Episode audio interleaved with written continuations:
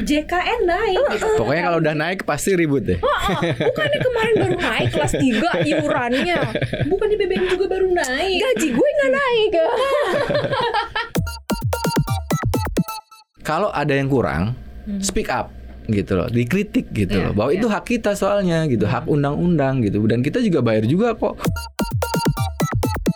Kalau kita bandingin dengan negara-negara lain, Oke. Mas Maruf ya, Mm. kita udah seberapanya sih maksudnya Ya. pelayanan kesehatan? Koneksi Konten Ekonomi Seksi Halo Sobat Cuan, selamat datang di podcast Jawab Jawab Cuan Hari ini ada koneksi konten Ekonomi. Seksi. Ya, seksinya beneran seksi Karena Yes. beberapa minggu kemarin Laki semua gitu Jadi nggak ada seksi-seksinya Ibu entah apa kabar? Alhamdulillah baik. Baik. Apalagi kalau sekarang senang banget karena kita kedatangan wakil presiden. Presiden Maruf. Amin. Amin aja deh saya. Aminin dulu Iya, Amin kan Maruf masih ada ya. kesempatan ya. Pak Maruf atau Mas Maruf nih makanya. Mas dong ya Sobat Cuan, hari ini ada Ibu Inta, produser CNBC Indonesia Dan Mas Maruf, Head of Research CNBC Indonesia Tahu nggak waktu tayangan yang kemarin kita ngebahas uh, soal apa tuh? Kemarin pertama kali Perpu. Perpu uh, Cipta uh, Kerja. Cipta Kerja. Ih, kamu tuh sambutannya luar biasa banget Mas Maruf Kenapa itu? Gila Padahal Alhamdulillah. keren, keren banget risetnya ditunggu nextnya makanya harus jadi langganan makanya setiap Rabu Aduh. diteror sama Galih kan Pantesan ini. untuk tampil di koneksi. Nah, sobat cuan, eh, mungkin sobat cuan yang eh, baca artikel di beberapa media sosial atau mungkin di cnbcindonesia.com mungkin udah tahu ya bahwa Kementerian Kesehatan ini resmi menaikkan tarif pelayanan kesehatan peserta jaminan kesehatan nasional dan tarif tersebut mengacu pada peraturan Menteri Kesehatan nomor 3 tahun 2003 tentang standar tarif pelayanan kesehatan. Padahal narasinya seperti ini, tapi kan reaksinya, narasinya gini nih, reaksinya, hah naik lagi dong. Tarif JKN naik gitu. Pokoknya kalau udah naik pasti ribut deh. Oh, oh, bukannya kemarin baru naik kelas 3 iurannya. Bukannya BBM juga baru naik. Gaji gue nggak naik. Ini curhat semua orang kan ya. Bener jelas semua orang. Tapi sebelum kita ngedetailin Mas Maruf lah tugasnya ya. Kalau kita bisa mencoba memberi kritik membangun gitu ya soal fasilitas kesehatan Indonesia nih menurut Mas Maruf atau mungkin Bu Intel nih kayak gimana sih? Sejauh ini gue pengguna BPJS juga gitu ya jaminan kesehatan nasional gitu. Nah Bunta Mas Maruf ngeliatnya gimana? Tapi sebenarnya yang perlu kita tekankan ya, kalau misalnya ternyata yang naik itu bukan yang dibebankan kepada masyarakat. Betul. Nanti dijelasin. Kita pokoknya review dulu nih kalau untuk fa- fasilitas kesehatan yang mungkin selama ini sudah difasilitasi pemerintah menurut Bunta kayak gimana? Sebenarnya kalau selama ini kalau pakai BPJS eh, hampir nggak pernah ya. Maksudnya dalam arti udah jadi peserta nih, tapi Mhm. alhamdulillah nggak pernah pakai karena Kamu udah support sehat. each other. Satu, sama yang Mhm. kedua ya alhamdulillah juga disupport sama asuransi dari kantor. Yes. Jadi Mhm. biayanya masih tercover lah. Mhm. Tapi kalau misalnya dari orang tua aku tuh pernah pakai dan sebenarnya kalau misalnya dari yang dia dapat itu sangat membantu ya dalam Hmm. arti walaupun emang bayarannya tidak eh, apa tidak membuat dia ada di rumah sakit yang terlalu Mhm. besar, yang mewah, tapi yang penting penyakitnya tertangani dengan Ya, baik di ya. rumah sakit dengan dokter spesialis yang memang eh, baik juga. Hmm. Jadinya kalau misalnya apalagi buat orang tua ya, orang tua aku itu kan maksudnya udah pensiun. Kemudian kalau misalnya pada akhirnya untuk operasi-operasi dengan biaya besar itu bisa di cover, apalagi dengan BPJS itu sangat tertolong banget. Sangat Walaupun tertolong. memang udah Hmm. ada asuransi mandiri, tapi Hmm. ternyata dengan BPJS eh, jauh lebih apa ya namanya eh, bisa mengcovernya juga dengan baik. Mhm. Hmm. Berarti sejauh ini ya dirasakan sama Bunta dan keluarga sih fasilitas pelayanannya fasilitas oke pelayanan ya. eh fasilitasnya oke nah tapi untuk pelayanan Pelayanannya? ngantrinya itu Mm-mm. ya kan Oh, kalau Jadi misalnya rumah catatan ya. itu kan beda ya tempat ngantrinya Betul, betul, kalau betul, betul, misalnya betul, di betul. tempat yang asuransi swasta itu biasanya antriannya lebih pendek Mhm. tapi kalau misalnya di BPJS kesehatan poin cari aja yang kursinya paling padat nah Itu pasti. BPJS. Ciri-cirinya ya. Emang harus sabar gitu ya. Ya. Kalau Mas Maruf lihatnya gimana? Kalau aku sih gimana ya ngerangkumnya itu kan sebenarnya pengalaman pribadi ya. Jadi eh, kalau kita ngeliat B- BPJS kesehatan itu kayak kisah cinta lah kali ya. Ada yang sedih, ada yang ada yang senang ya kan. Ah, dimulai semanis. dengan cinta sedihnya Mas? Jangan. BPJS. BPJS. Jadi memang itu eh, ada ya kalau kita melihat di media sosial ada yang oh, kesel nunggu lama segala macem gitu. Tapi ada juga yang makasih sampai dia nggak ngebayang gitu eh, operasi sampai ratusan juta Iya, itu iya. di cover itu kan luar biasa gitu artinya memang plus minus segala macam nah mungkin kalau dari saya kita eh, sajikan fakta deh misalkan oke. tapi memang eh, beberapa data misalkan ada riset ini tahun 2015 itu dilakukan sama Mirat sama Scovindo itu tingkat kepuasan peserta BPJS itu mencapai 81 persen Hmm, Nah, tinggi. Oke dong. Oke, jadi eh, terus di survei lagi eh, apa namanya di tahun 2002 baru Hmm. tahun kemarin 2022 dari kemarin itu mencapai 87 persen. Hmm. Tinggi memang karena Lebih memang naik dari ah, lebih naik karena memang kan konteksnya gini. Jadi eh, dia ini kan memang ba- eh, baru ya sebenarnya BPJS. Jadi banyak yang orang tadinya belum asuransi, kemudian dipaksa asuransi. Mhm, mhm. tadinya mereka bayar sendiri dibayarin. Jadi seneng jumlahnya. Jadi karena kan BPJS itu tadinya jam sostek yang pegawai negeri itu Iya betul. yang pegawai negeri TNI kan cuma jumlah sedikit. Kemudian digabung seluruh masyarakat Indonesia. Harus eh, apa namanya eh, Mengikuti ikut BPJS. ah, ah, gitu jadi Bahkan kalau kadang-kadang kalau misalnya nih kalau mau bikin SIM harus punya BPJS. Iya, betul gitu. betul Memang- betul, betul. Dipaksa. Kredit juga sama, kredit juga harus ada. karena memang itu eh, aku boleh cerita dikit ya soal eh, ininya eh, legalnya gitu jadi memang dasar hukumnya jadi memang bahkan BPJS eh, tenaga kerjaan atau jaminan kesehatan nasional JKN itu sebenarnya di bawah langsung ada pasal di undang-undang dasar bayangin jadi pem- Mandat berarti. mandat jadi bahkan maksudnya. siapa pun pemerintah kita wajib menyediakan itu jadi itu benar-benar hak eh, paling dasar kita sebagai masyarakat memang itu harus disediakan sama negara ada di undang-undang eh, dasar 45 eh, ayat eh, 35 kalau nggak salah dan itu hasil amandemen. Jadi itu yang renetannya itu loh yang yang paling terkenal pasalnya itu yang fakir miskin dan eh, terlantar dipelihara negara. negara, Nah, itu di iya. amandemen ditambahin pasal 2 bahwa pemerintah wajib menyelenggarakan sistem jaminan kesehatan nasional. Jadi itu wajib. Dan itu ditandatangan di zaman dibikin undang-undang zaman Bu Megawati eh, kemudian berevolusi berevolusi cukup baik sebenarnya memang dengan plus minusnya ya. Eh, kira-kira gitu kalau menurut saya sih. Jadi artinya apa? Kalau ada yang kurang speak up gitu loh dikritik gitu Iya, loh bahwa iya. itu hak kita soalnya gitu hak undang-undang gitu dan kita juga bayar juga kok udah Betul, bayar di undang-undang jadi kita punya berhak untuk eh, dapat pelayanan terbaik deh gitu Walaupun memang budgetnya kalau dikompar sama asuransi swasta masih Betul. jauh banget Mm-mm. ya dengan eh, nominal yang kita bayarkan. Nah Mm-mm. ini sekarang muncullah eh, narasi oh, tarif JKN naik gitu. Terus BPJS-nya tarifnya naik juga nggak? Itu tadi yang aku coba X sama Bunta kan gaji aku nggak naik. Ternyata yang naik apa sih sebenarnya? Ah, jadi gini, salah satu upaya yang kita harus apresiasi sebenarnya dari pemerintah itu adalah dari berbagai kriteria adalah meningkatkan pelayanan kan sebenarnya. Yang naik itu adalah tarif kapita. Tarif kapita itu apa sih sebenarnya? Tarif kapita itu anggaran yang disediakan sama BPJS eh, kesehatan untuk membantu penyelenggaraan eh, fasilitas kesehatan. Jadi apa sih gampangnya? Itu tuh uang pendaftaran.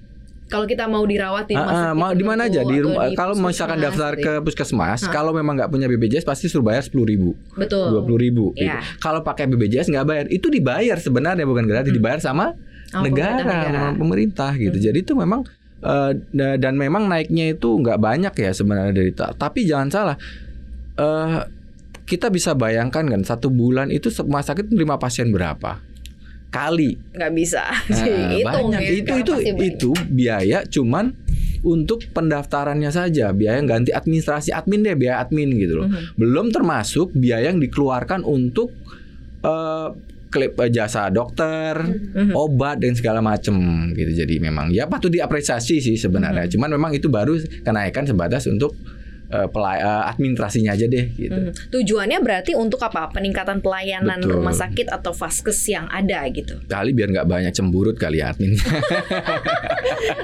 Oh gitu. Jadi kan udah jelasin tentang undang-undang terus jadi Hmm. uh, udah jelasin Uh-uh. tentang kenaikannya itu ternyata di bagian mana. Jadi buat Pak Wapres nih Pak Maruf enak. Mas Maruf. Heeh. Sebenarnya kalau kenaikan ini juga udah cukup tepat nggak sih? Karena kan sekarang sebenarnya Ya, ya. inflasi juga lagi tinggi. Terus Hmm. kita tahu kalau misalnya rumah sakit itu punya Hmm. beban dari Hmm. uh, kurs mulai tukar rupiah terhadap Betul, dolar ya. Karena betul. kan barang alat kesehatan kita bagaimanapun kebanyakan masih dari impor, Impor. 90% ya malah. Jadi sebenarnya ini tepat nggak sih dilakukan sekarang? Tapi kan sementara kita di satu sisi juga ngelihat Mm-mm. pemerintah tuh juga lagi butuh-butuhnya uang nih Hmm. di tahun 2023 ini. Mm-mm. sebenarnya kira-kira pemerintah eh, bisa nggak sih nanti membayarkan Hmm. uang yang lebih kepada rumah sakit berarti ya Hmm. penyedia layanan Hmm. kesehatan Hmm. jangan sampai nanti malah udah bagus nih kebijakan politisnya tapi ternyata nanti malah bayaran menunggak Dan maksud aku juga, aku nambah ini sedikit ya Bunta. Apakah itu nantinya akan nambah beban lagi nggak sih untuk karena kan tarif tarif iurannya nggak naik nih, tapi ada cost yang lebih yang harus dikeluarin dari situ untuk dibayarkan ke rumah Dibayarkan ke sakit. rumah sakit. Beban dari pemerintahnya seperti apa? Apakah Ah. memang sudah keluar dari fase defisit kah BPJS sudah cukup aman gitu ya sehingga bisa mengupgrade eh, bayaran untuk layanan jasanya ini rumah sakit atau gimana Mas? Kalau kenaikannya kan kalau saya hitung sebenarnya kalau untuk eh, itu rata-rata itu 50%. Jadi kenaikan eh, apa namanya? tarif kapita tadi pela- eh, jasa ya, eh, jasa kesehatan. Jadi eh, pemerintah tuh naikin terakhir itu tuh angka terakhir dari 2016 dan belum pernah naik dari tahun 2016. Sampai baru nih. Sampai baru 2023 sekarang nih. gitu. Artinya memang ada upaya untuk itu. Kalau menurut saya bukan eh, kita ngelihat dari anggarannya ya. Sebenarnya memang anggarannya itu kita juga ngelihat eh, sebenarnya kita juga akan melihat misalkan nih seberapa besar konsen pemerintah terhadap kesehatan masyarakat Indonesia kan. Iya, iya, Iya, iya, biasanya kan berapa anggaran dialokasikan itu kan menunjukkan seberapa keberpihakan terhadap eh, kesehatan Rakyat, masyarakat kesehatan, Ah, yes. terutama. Kita bisa lihat misalkan kan dari data ini sebentar. Saya udah gara-gara dikerjain Mbak Mari ini saya harus ngulik data Aduh, nih ya kan. masih tukang ngerjain ya. Maaf ya sobat cuan. Ah. Gimana nih Mas? Jadi eh, gini, jadi yang 178 itu total. in total Sepa- eh, kemudian ja, anggaran kesehat eh, Departemen Kesehatan itu 85 triliun, Mhm. separohnya dari 85 Oh, itu 40 untuk something. nah, itu 40 untuk something untuk bayar triliun. eh, eh, Jasa pelayanan eh, kapita jasa pela- tadi. bukan kapita di totalnya. Totalnya, Nah, nah, data eh, anggaran kapita itu diambil dari situ sebenarnya. Nah, Hmm. kalau kita ngelihat dari total anggaran kesehatan 178, kita sebenarnya berapa coba dibandingkan dengan subsidi BBM? Subsidi BBM kita itu 500 triliun oke Mungkin cuma Oke. berapa persen. 178, Artinya kalau kita 500 bisa melihat ya. begini, 30% artinya ya? iya, nggak nyampe sekitarnya apa? Kita lebih concern bakar minyak? minyak daripada kesehatan kita.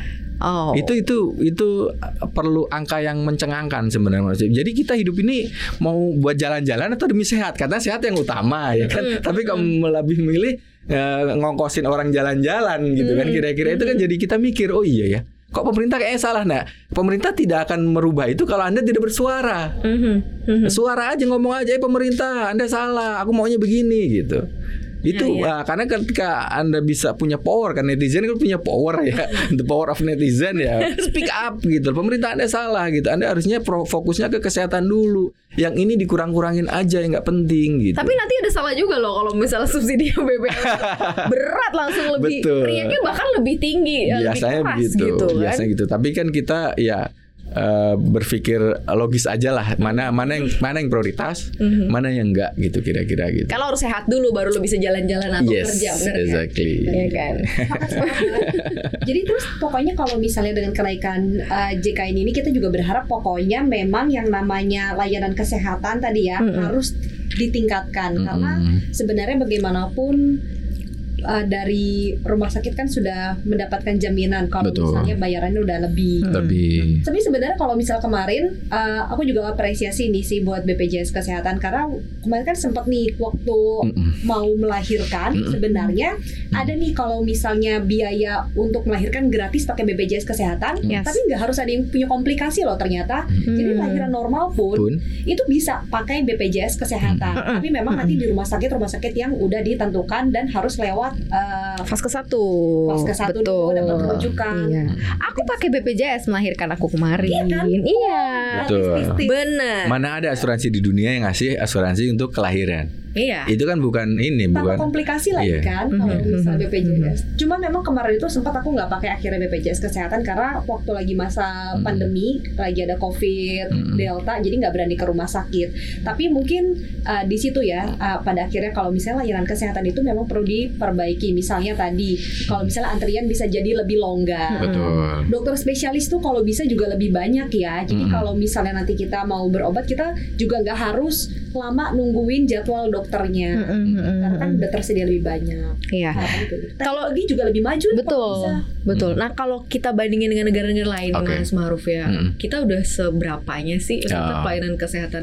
Kalau di Amerika, Amerika kan ada dulu kan ada Obamacare, Gitu. dicabut kan. Betul.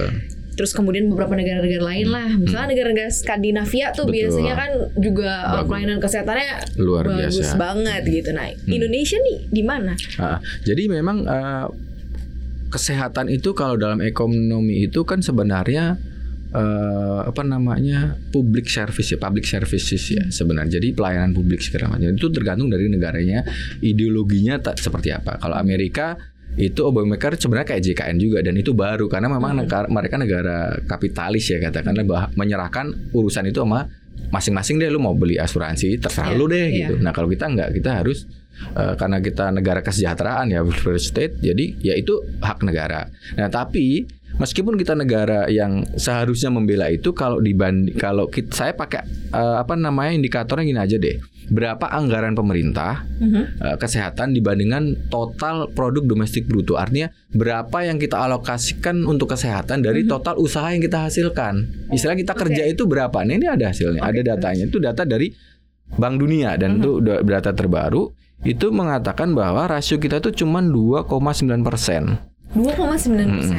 dunia rata-rata sembi- dari total eh, PDB dunia dengan anggaran eh, apa ke total kesehatannya itu eh, rasionya 9 persen. Hmm. kita tetangga deh tetangga Singapura itu 4 persen. Hmm. ya kan? Malaysia itu du- 3 persen hampir 8 persen. Di eh, negara lower middle income itu 3,76 persen artinya apa income berarti Eh, aja tuh, Mas? jadi kita sebenarnya eh, lower Indonesia income, ah, kan? artinya apa kita di bawah rata-rata negara Lower sepantaran middle karena income, kita oke. cuma 2,9 persen rata-rata itu alokasinya 3,76 persen Hmm. itu dan artinya apa kesehatan kita kurang banyak banyak yang bisa eh, data-data bisa menunjukkan itu misalkan ada data yang menunjukkan bahwa negara yang dengan jumlah dokter umum Mhm. yang terendah jadi rasionya 0,22 untuk setiap 1000 orang. Itu jadi eh, arti 0,22 setiap seribu orang betul. arti misalkan eh, apa namanya satu dokter itu harus Mega. melayani sekitar 4000 orang. Gimana nggak ngantri gitu ngedama orang nggak kesel karena memang dokternya kurang. Jadi masalahnya jauh lebih besar bukan hanya masalah kita biaya apa sama adminnya yang ya mau ya ada yang cerewet, ada yang sabar gitu. sabar dong kayak gitu sampai soalnya. kayak gitu gitu. juga kesel. Lebih dalam lagi problemnya kita infrastrukturnya masih sangat rendah Ya, gitu. Bayangkan ya anggaran kesehatan yang diberikan kepada kita itu bahkan lebih rendah dan hampir sama dengan hasil cukai rokok. Ya artinya orang rokok ya itu ngebayarin orang sakit aja udah bisa. Artinya artinya artinya gini ini malah secara priority gitu. Oke eh, anda udah naikin biaya untuk ngebantu memperbaiki tapi itu ya itu bagus tapi masih ya long way to go Ada yang dibakar gitu. bensin ini, yang lain dibakar juga ternyata juga masih bisa mengcover kesehatan. coba Iya, ya. iya, Padahal jauh dari kata sehat kalau yang Iya. satu ya. Tapi kalau sekarang orang tuh kalau misalnya punya uang ya, berarti tuh lebih milih buat jalan-jalan dibandingkan Betul. misalnya ke dokter gigi. Mm-mm. Padahal kalau Betul. misalnya pada akhirnya udah sakit Betul. banget baru ke dokter gigi, Betul, mahal. berapa bisa jutaan Mahal. juga kan? Betul. Karena nggak masalah prioritas tadi itu. Mm-mm. Atau mungkin karena concerns atau uh, awareness masyarakat Indonesia terhadap kesehatan, juga Kesehatan masih, cukup minim banget. ya. minim. Ya, jadi memang itu harus ada edukasi dan itu memang ya eh, pemerintah harus menyadarkan itu sebenarnya selain membuat yang lebih sederhana gitu ininya Hmm. prosesnya orang itu nggak males ke apa namanya ke rumah sakit nggak dibikin ribet itu kan Iya. bisa meningkatkan Dan PR untuk menambah tenaga ahli di bidang Betul. kesehatan itu juga besar juga ya. betul itu kita masih Kita kan banyak di banget Indonesia kalau mau jadi dokter, Mm. selain ya harus pinter banget, modalnya harus satu tahun untuk banget. anggaran BBM itu itu bisa bikin rumah sakit 3000 rumah sakit anggaran BBM satu tahun bisa Iya. bikin tiga ribu. sih gimana kita itu masih hidup Tadi ya, bukan kalau kita bayangin hidup kita ya. itu Iya. salah arah gitu loh ada yang salah di di budgeting atau di planning kita gitu maksudnya. Dan itu terjadi di rumah kita besar kita Indonesia gitu. Kalau kalau a- a- anda tahu itu ayo speak up gitu ada yang salah gitu. Sampaikan ke politisi-politisi biar jangan kena PHP mulu gitu. Gitu kan banyak kan ini sejahtera iya gitu. Dan ini Apalagi momen mau- pas mau pemilu. Mau pemilu. gitu. isu-isu seperti ini harus disebarin gitu. Atau enggak Biar juga bisa disampaikan lewat job-job juga. Iya. Terus satu media atau channel buat speak up. Yes. Pasti ya speak up apalagi mungkin sobat cuan yang merasakan bahwa belum benar-benar eh, terfasilitasi dengan Betul. baik nih kesehatannya Betul. padahal udah pakai BPJS atau Betul. apa pun deh ya mungkin bisa langsung komen. Tapi ini terakhir nih ya. eh, apakah kemudian JKN ini atau BPJS ini itu memang sudah sangat tepat sasaran? Kalau kan ini kan kalau kita tadi similarkan dengan. BBM, kemudian berbagai macam hal yang BBM nggak banyak yang tepat sasaran, BBM subsidi ini ini. Nah, untuk si BPJS ini seperti apa sih, Mas Maruf? Kalau menurut saya sih sebenarnya pretty much kita sudah oke ya. Jadi kalau kita jumlah peserta JKN itu kan eh, 235 juta. Mm-mm. Jadi itu Ya, al- almost semua penduduk Almost, Indonesia. jadi ya, sekitar berarti. hampir 90 persen 90%. gitu sebenarnya Eh, apa namanya eh, sudah sudah merata gitu dan kita boleh bangga lah, maksudnya kayak negara Amerika aja yang udah kaya struggling untuk misalkan bisa ber, ber- seperti kita. Problem kita itu adalah masalah benar tadi, tambah tadi bahwa kualitinya sangat di, di- di- harus dimudahkan. Paling gampang deh kalau kita nonton-nonton di film-film di TV itu ya, kalau kita masuk rumah sakit cuma ngasih nomor doang nih, nomor social number gue kelar. Ya betul. Iya. Jadi kalau nonton di drama Korea Betul. ya. Hmm. Kesannya itu kalau misalnya ke rumah sakit itu udah serba administrasinya mudah, Mm-mm. dokternya selalu terjamin ada. Mm-mm. Mhm. Mm-mm.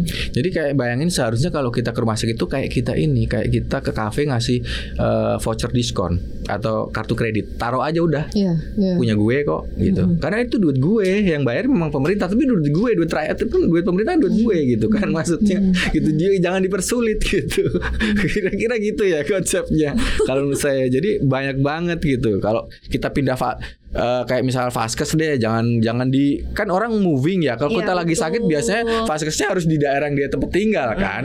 Nggak bisa pindah. Pindah ya kan? vaskes harus nunggu Harus- 6 bulan. Iya, dulu. kan repot itu. Masa kayak gitu kan kita udah mobile ya ininya gitu Hmm. kan maksud saya. Kalau kita rujukan juga digampangin deh gitu. Tinggal eh, dari vaskes satu kita dikasih kode aja kayak kode voucher ke datang masuk selek masukin oh iya kamu ya ditunggu. Iya udah silakan gitu. Kita harus berkas berkas surat. Hmm. Iya, ada iya, yang iya, bahkan iya, harus iya. fotokopi KTP kan repot. Bener, kalau menurut saya banyak banget eh, dan maksud gue Justru hal itu tapi hal-halnya yang peritil-peritilan Hmm, gitu ya. sebenarnya gitu. Sebenarnya hal-hal seperti itu sama fasilitas inilah itu dokter sama um, infrastruktur kali itu yang lebih lebih menjadi isu kita itu udah semangat semangat pemerintah untuk untuk untuk memperbaiki itu udah harus kita dorong tapi kita butuh lagi loh gitu maksud saya BPJS kesehatan ini emang kayak barang kita bersama yang perlu kita jaga ya. Betul. Jadi juga kalau bisa buat peserta-peserta yang udah dapat manfaatnya, Yes. nggak usah pergi tiba-tiba menghilang, dibayarkan. Nah, salah satu yang paling mudah untuk dibayarin kalau menurut aku nih ya, Hmm. sebagai salah satu pengguna aktif, kalau bisa minta dibayarin dari kantor karena kan ada kantor-kantor yang ngasih benefit untuk Ya. membayarin BPJS kesehatan betul kan. Mhm. Terus kalau aku bahkan eh, yang bayarin dari akun suami, jadi dia langsung ngebayarin keluarga gitu loh, jadi udah nggak perlu lagi. Akhirnya kan selalu Betul. terdebit dengan baik ya. Mhm. Soalnya kalau misalnya katanya kalau misalnya ada apa peserta-peserta yang nunggak apa nunggak, Menunggak. ya? Nunggak Mhm. ya. Hal tiba-tiba kayak gitu kan Mm-mm. sebenarnya kan manfaat buat kita bersama ya. Mm-mm. Dan kebiasaan menunggak itu juga akhirnya membuat sulit ketika butuh, akhirnya kan repot Oh, iya, banget kan. betul. Harus bayar dulu, harus ini dulu ada gitu. ini nanti ada dendanya. ada dendanya gitu Mm-mm. kan ya mulailah gitu ya penataan keuangannya penataan kelolaan uangnya sobat cuan yang selalu kita omongin gitu ya bahwa ada anggaran kesehatan dari setiap penataan kelola pengelolaan keuangan Betul. sobat cuan dan itu minim banget kecil banget kalau misalnya kita lihat eh, apa yang harus dibayarkan melalui BPJS kesehatan. Mm-mm. Tapi note Mas Maruf seru juga gitu ya. Mulai speak up gitu. Kalau ada yang kurang speak up itu kan duit lo gitu Iya. ya. Apalagi sekarang momentumnya tepat nih mau ada pergantian kepemimpinan gitu ya dan mungkin beberapa anggota di eh, kabinet gitu Betul. ya. Ini waktunya kita bersuara sobat cuan ya. Suarakan suaramu di cuap-cuap cuan. Ih, di kenapa gue campaign? Tuh, pas banget nih. Kalau mau lanjutin soalnya nih, Bang. Silahkan. Jadi konten cuap cuan bisa kamu dengerin di podcast ada di Google Podcast, Yes. Apple Yes. Podcast, Oke. Anchor dan juga Spotify Ya. dan Mantap. juga ada di Instagram @cuap underscore cuan. Selain itu juga ada di YouTube cuap cuap cuan. Kamu komen, share dan like sebanyak banyaknya. Oke. Keren banget pokoknya. Jangan lupa untuk selalu dengerin koneksi ya Sobat Cuan ya Pembahasan kita selesai Mudah-mudahan teredukasi Dan jadi an- inspirasi juga buat Sobat Cuan Thank you ya Sobat Cuan Maria Katarina pamit Ma'ruf pamit. Dan Inta juga pamit. Bye bye.